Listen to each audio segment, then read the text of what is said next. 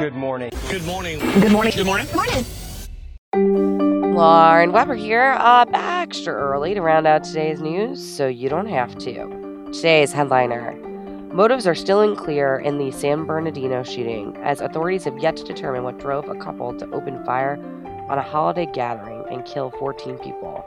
Stockpiles of weapons were found in their home. The U.S. military is expected to announce that it is opening all combat roles to women. Check out the morning email for more details. According to Amnesty International, workers in Qatar are still being horribly victimized.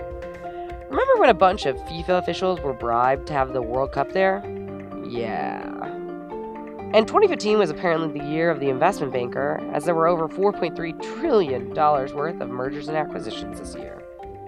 And now, for some light stuff. Coldplay drops their seventh album today, and they're playing the Super Bowl. Small day of news for the band.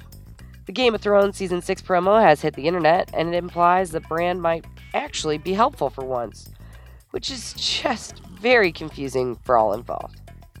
A new report indicates that binge watching Netflix in your 20s could literally be killing you, as a sedentary life is, you know, bad. Still worth it though. It's still worth it. And finally, and critical to know to go about your day news, there's a dating website targeted at Disney lovers called Mouse Mingle.